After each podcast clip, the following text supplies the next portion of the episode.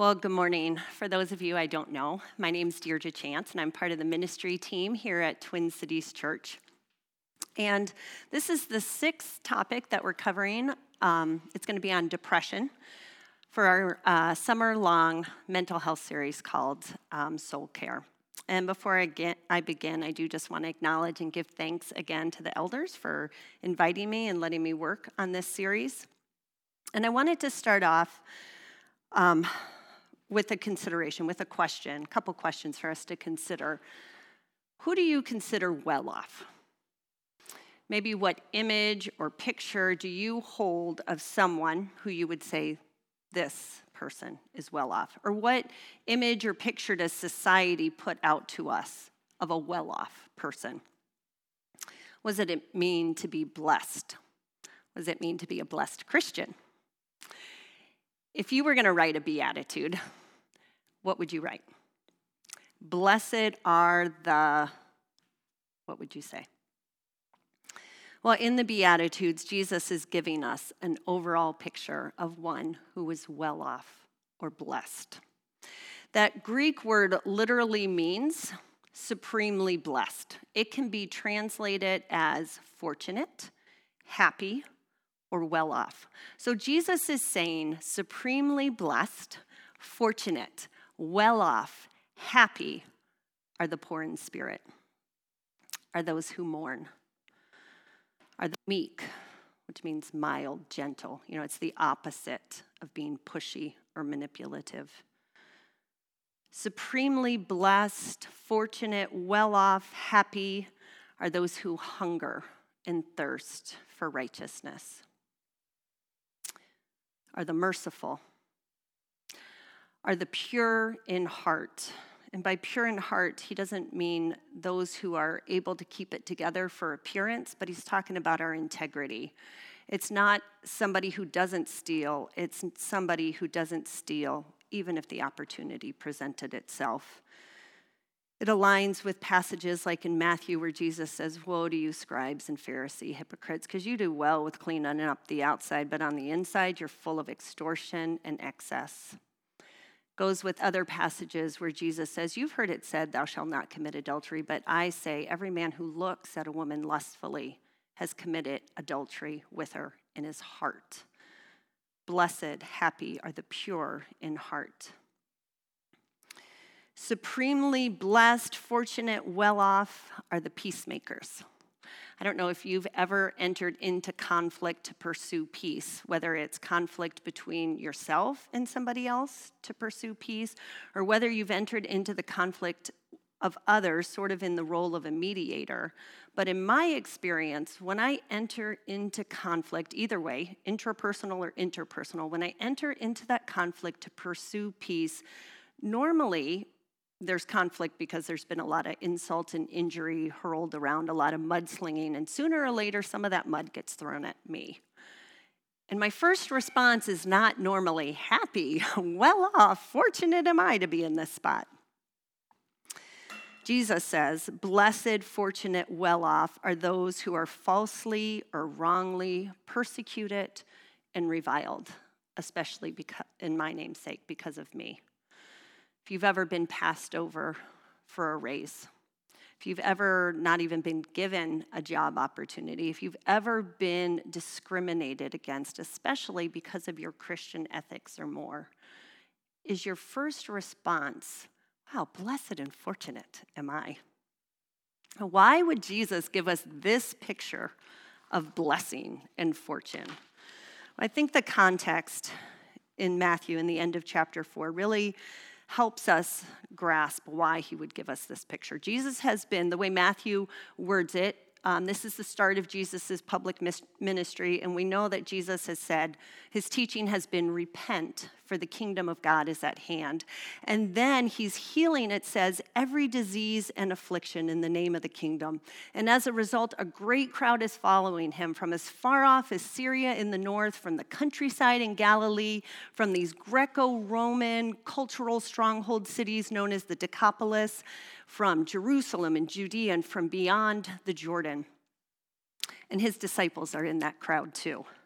And so we, we see this setting. There's a great and a diverse crowd that would have included the very broken, sick, and disease ridden people who he just healed. It probably would have included people who were curious and wanted to um, see this guy who was allegedly healing people. And it included his disciples. So this crowd is just a raw mass of humanity. And the scene sort of seems like a great show and tell. Jesus has showed them the kingdom of God is at hand, and he's told them the kingdom of God is at hand. Dallas Willard puts it this way there were directly before him those who had just received from the heavens through him. He could point out in the crowd now this individual who was blessed because the kingdom among us had just reached out and touched them with Jesus' own voice and hands. And the crowd was hanging on his every words, we know, because at the end of his teaching, which goes on for like three chapters, it says that the crowd was astonished because he taught with authority, unlike the teaching of the scribes.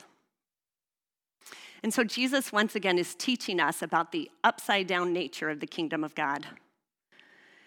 The diseased and the afflicted, his disciples in the crowd, these were not the popular ones in society. These were not the respected ones of the society. These were not the ones that people of his day would have pointed out and looked to and been like, there's a picture of fortune and being well off.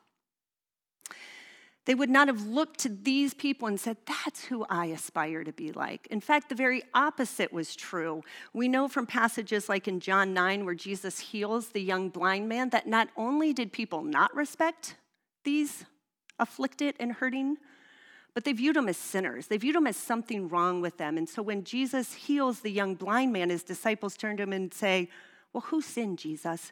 The man or his parents? And Jesus said, He's not blind, he's not hurting, he's not sick because of his sins or his parents' sins. He was blind so that the works of God could be revealed through him. The very ones society was naming as nobodies and unblessed, Jesus was shockingly calling blessed and fortunate and well off and happy. Jesus, in describing this overall picture of blessing, wasn't giving us a list to check off. He was painting an overall picture, a surprising picture of those who are in fact blessed because the kingdom of God is available to them, even to them. Jesus understood and was teaching that our well being, our fortune, our happiness lies in the kingdom of God. The theme of the Beatitudes is the availability of the kingdom to, of God to all who will depend on Him. Jesus taught in word and He showed in action that doesn't matter who you are, the kingdom of God is here. Heaven is here on earth the very presence of God is here and now for all of us to receive. And you don't have to get somewhere. You don't have to arrive or achieve or pull yourself up by the bootstraps in order to receive the blessings of the kingdom.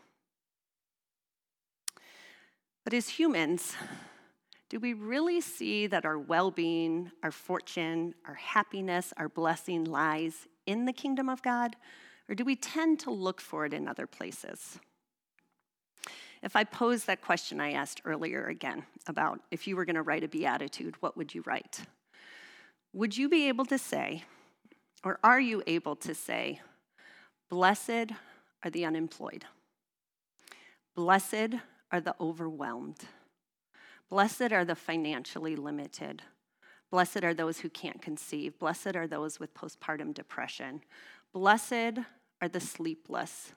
Blessed are the depressed.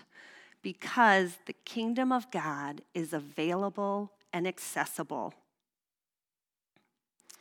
to them, to you, to me, here and now. You know, when you or I focus on circumstances, or achievements, even if it's good religious works we're doing, or self sufficiency. We repel a brokenness that depends on God. arrogance, self sufficiency, and a focus on the circumstances says things like, Boy, am I glad I'm not like that person, or boy, am I glad I'm not struggling with those issues. And it's a focus, it's an elevation of the current circumstances, the current condition we find ourselves in. And it repels mercy, meekness, and peacekeeping. Because we're looking for blessing and fortune and happiness somewhere outside of God. If we can't say to others, namely the outcasts of our society, those with social stigmas against them, those struggling with mental health, if we can't say, Blessed and fortunate and well off are you, because the kingdom of God is available to you, we may not grasp the message of the kingdom of God. If we can't say to ourselves in times of weakness and sickness, blessed and fortunate and well off am I, because the kingdom of God is available to me now. We may not understand the message of the kingdom of God. If we make the message of the kingdom of God a checklist, I better mourn, I better be more merciful, rather than seeing the kingdom of God is available even and especially to those who are spiritual zeros, to those mourning, to the reviled and the persecuted. We may not fully grasp the message of the kingdom of God. So, what would it look like to deepen in the kingdom of God? Later on in the sermon, on the mount in Matthew 5:20 Jesus goes on to say unless your righteousness exceeds that of the scribes and the Pharisees you will never see the kingdom of God.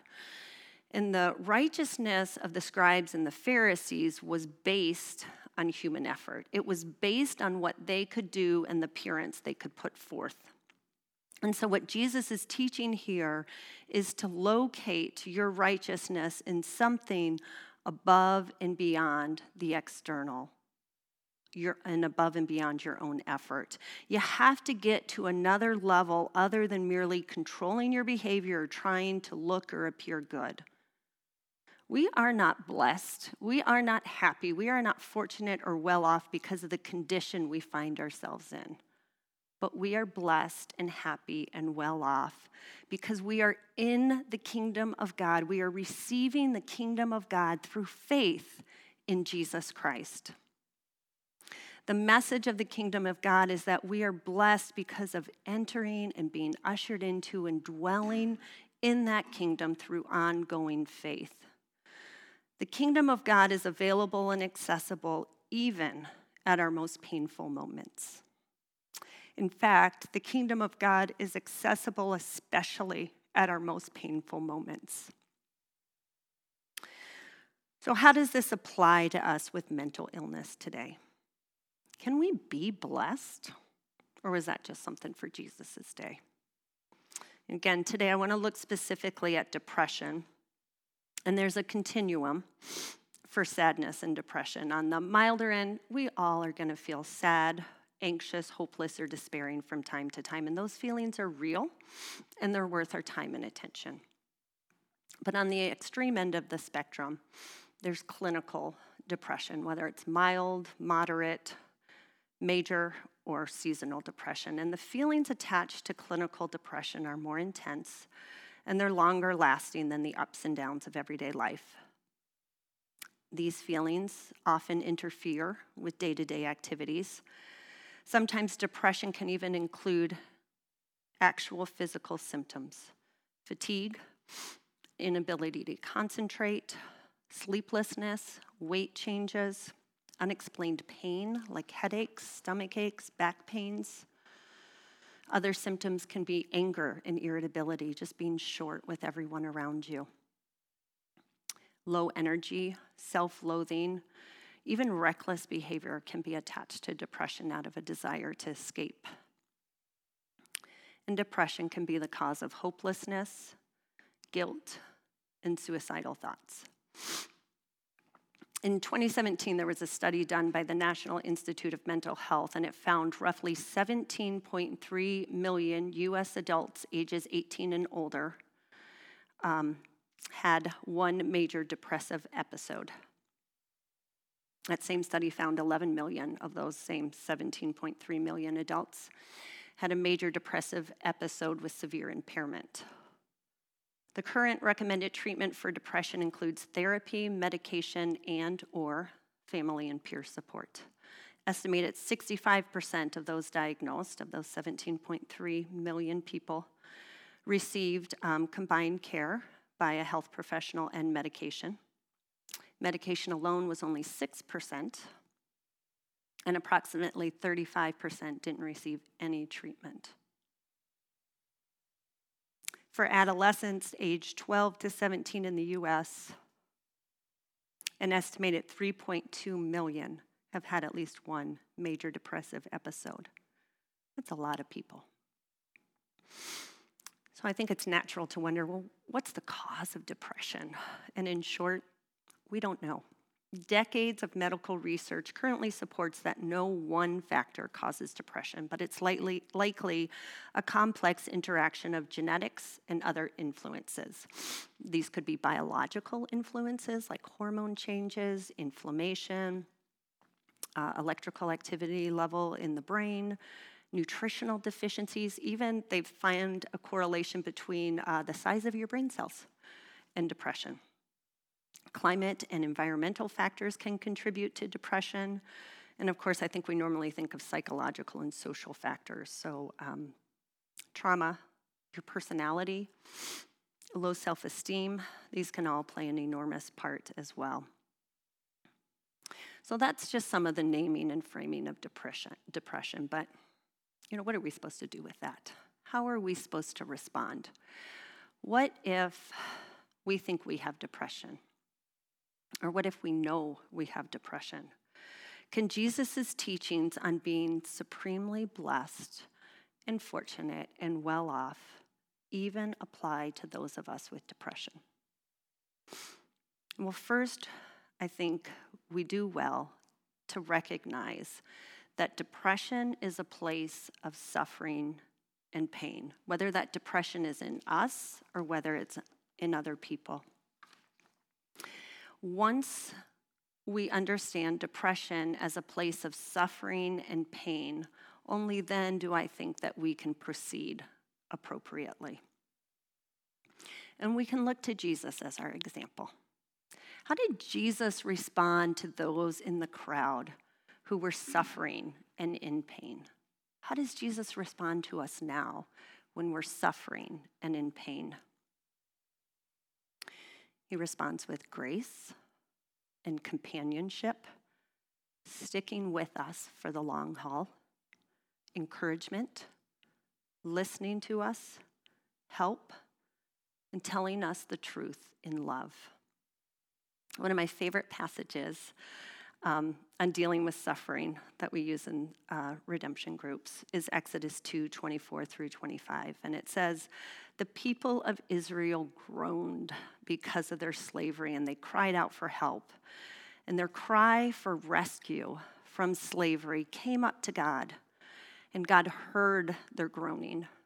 And God remembered his covenant with Abraham, Jacob, and Isaac. And God saw the people of Israel. And God knew. God heard their groaning from pain. He remembered his promises and he saw them and he knew them. And there's no better place to be than seen and known by God. This passage of God seeing his people in pain always makes me think of a child who's fallen and has bloody, skinned up knees and is hurting and in pain, and the parent picks him up and gently rocks him and pats him and says, I know, baby, I know. And God the Son does especially know our pain and our human condition because he took on our flesh. That's why Hebrew 4 tells us we have a high priest who's able to sympathize with our weaknesses, who in every respect has been tempted as we are, yet without sin. So let us then with confidence draw near to the throne of grace that we may receive mercy and find grace to help in our time of need. Jesus understands. Jesus gets us and our suffering and our pain. When we are depressed, when we are in deep suffering and pain, it's not a time of being rejected by God. It's a time to draw near to God, to draw near to the throne of grace, to receive mercy and help in our time of need. And it's good for the church to be part of that help. We should be there for the long haul. It's not rushing in for just a short little window, it's for the long haul. Because that's what God calls the church to be. That's what healthy families do. We support each other. And again, it's a worthwhile endeavor as a church, both individually and collectively, to learn to listen well. The Substance Abuse and Mental Health Services Administration recommends reaching out to other people if you're struggling with depression. It's believed that isolation can fuel depression. So, the recommend, recommendation is to reach out to friends and loved ones, even if you feel like being alone or you don't want to be a burden to someone. A simple act of talking to someone about how you feel can be a tremendous help and the person you talk to doesn't have to be able to fix you, they just need to be able to listen. That means being attentive, not distracted, and not condemning. And I think it's wise to talk to someone you trust, someone who has some maturity and wisdom, potentially, but not absolutely, in mental health issues.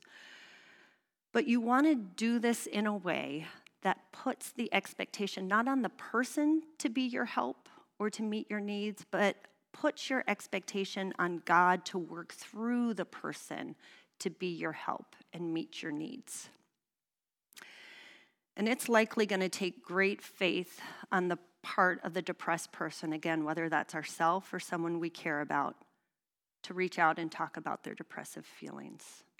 So recognize that if somebody reaches out to you, that it took them faith what might not take us faith to do may very well be great faith for that person.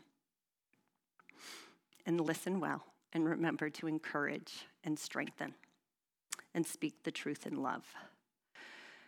But I do want to give a little word of warning. If you are the person struggling with depression and you reach out to others, it's possible, it's I would say rather likely that you're going to come across Job's friends. And that's okay. they're well intended, but they're misguided. It happens. I'm sure I've been Job's friends, and other people have been Job friends to me.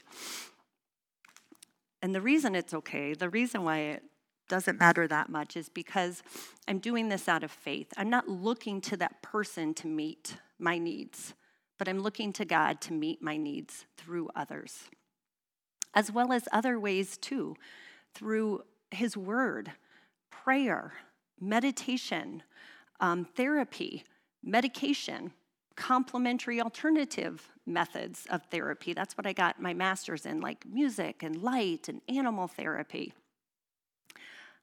We want to use every available resource that God has provided. We want to see all these things as resources that God has provided for us that we can receive with thanksgiving and praise to Him. And we want to remember God's final words or counsel to Job, which is just recognize me as God and entrust yourself more to me. That's God talking. So, first, we want to see depression as a place of suffering. Then, second, we want to guard against the temptation to think intentional sin is the cause of depression. And we either just need to rebuke the depressed person, or if we are the depressed person, we need to be rebuked or to pay penance, which is this continual, ongoing self inflicted injury for wrongdoing. Charles Spurgeon, he was a very mature preacher and theologian of the 1600s. He struggled with depression for most of his life. Jesus did not go around rebuking the broken and sick of his day. He went about rebuking the arrogant, the ones who trusted in themselves and their own efforts for salvation and righteousness. Intentional sin is not the sole cause of depression that we need to figure out, hunt for the sin, identify it, root it out, and get rid of it to be healed of depression. Now, we may respond to our depression, the depression we have or the depression of others with sin. That's another story. But we have to resist the urge to put intentional sin as the cause of depression. And then the last consideration for us as we apply Jesus' teachings on being supremely blessed, fortunate, well off to those with depression is we need to repent. Jesus didn't go around rebuking the sick and the diseased, but he did tell us all to repent. And repent literally means to think differently, to reconsider. In depression, we might be tempted to think we're unblessable. We're unable in those depressive episodes to access and usher into and interact with the kingdom of God, with God Himself. But we want to reconsider. We want to think differently. And we all need to reconsider and think differently about where our source of blessing, well being, happiness lies. Our human nature and the enemy's going to tempt us to look for those blessings and happiness outside of the kingdom of God. But Jesus is calling us to think differently, to reconsider, to repent, and to consent that blessing, supreme blessing, is available in the kingdom of God and we are able to access the blessings of the kingdom even in our depressive episodes. You know, it's clearly displayed through the gospel that those considered unclean, unwanted, those regarded as too far gone, those with social stigmas against them, the outcast who dared not hope that they could come, they were not only welcomed, but they were blessed and declared fortunate happy, well off. Depression must not be a barrier, a reason to not come to God. Rather, it should be the fuel that ignites us to God. Jesus said, All who wills to come can come. Let me pray for us. Heavenly Father, thank you that you are indeed in control of all things, that you are all powerful, and no, no obstacle, no barrier, no sickness, no ailment is too great for you to overcome. Lord, strengthen us to be able to come no matter what circumstance, no matter what condition we find ourselves. Strengthen us as a church to encourage and welcome everyone to come and receive from you. And we pray these things again in our advocate on high, our great high priest, Jesus Christ. Amen.